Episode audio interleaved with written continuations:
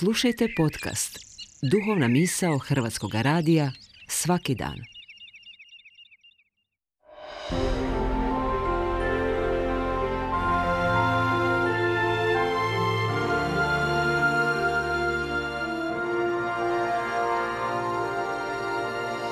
Duhovna misao. Urednica je Blaženka Jančić.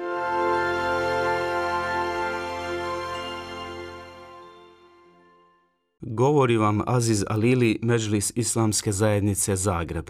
Danas je prvi dan Kurban Bajrama. Osvanuje najbolji i najveličanstveniji dan u godini, dan Kurban Bajrama za muslimane, za koje je Muhammed Ali Selam rekao, najbolji dan kod Allaha je Jaumun Nahr, prvi dan Kurban Bajrama.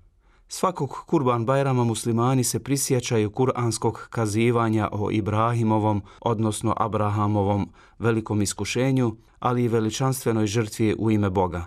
To je priča o najvećoj žrtvi u povijesti ljudskog roda, žrtvi blagog, brižnog i samilosnog oca Ibrahima a.s., ali i žrtvi njegovog pokornog i poslušnog sina koji je, kako ga Kur'an opisuje, obećanja ispunjavao.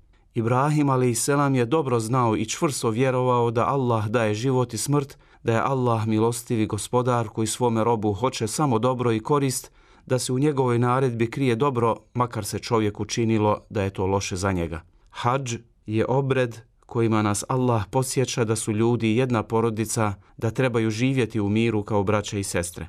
Svijest o međusobnoj povezanosti i bliskosti unatoč svim iskušenjima održala je ljudski rod.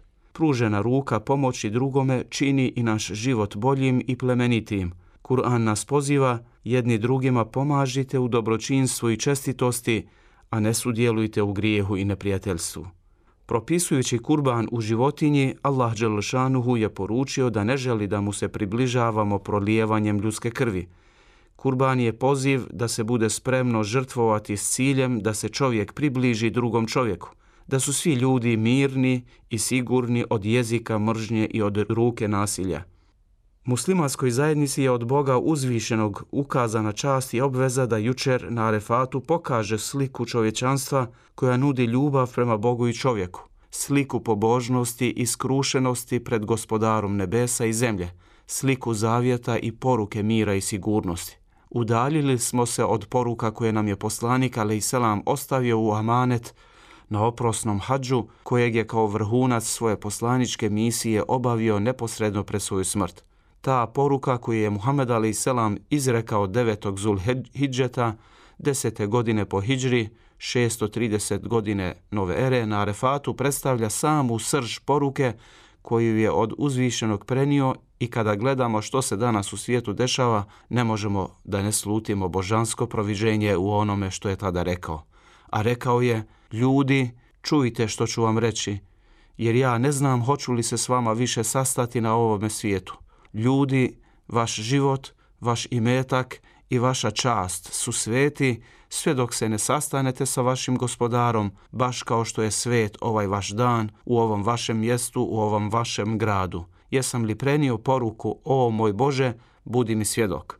Nakon što je vjernicima govorio o ništa manje bitnim postulatima vjere, vratio se poruci kojom je i počeo svoj do danas sačuvani govor, upozoravajući sljedbenike svoje. O ljudi, vi imate samo jednog gospodara i jednog pretka. Svi ste vi od Adema, a Adem je od zemlje. Najbolji je kod Allaha onaj koji je najpobožniji. Nikakve prednosti nema Arap nad nearapom, osim u pobožnosti. Jesam li prenio poruku? O moj Bože, budi mi svjedok. Da, rekoše njegovi sledbenici. Zato bi nas hađ trebao podsjetiti na ovu poruku plemenitog poslanika i ponovno među njima probuditi osjećaj jedinstva, svetosti života, časti i bratske solidarnosti.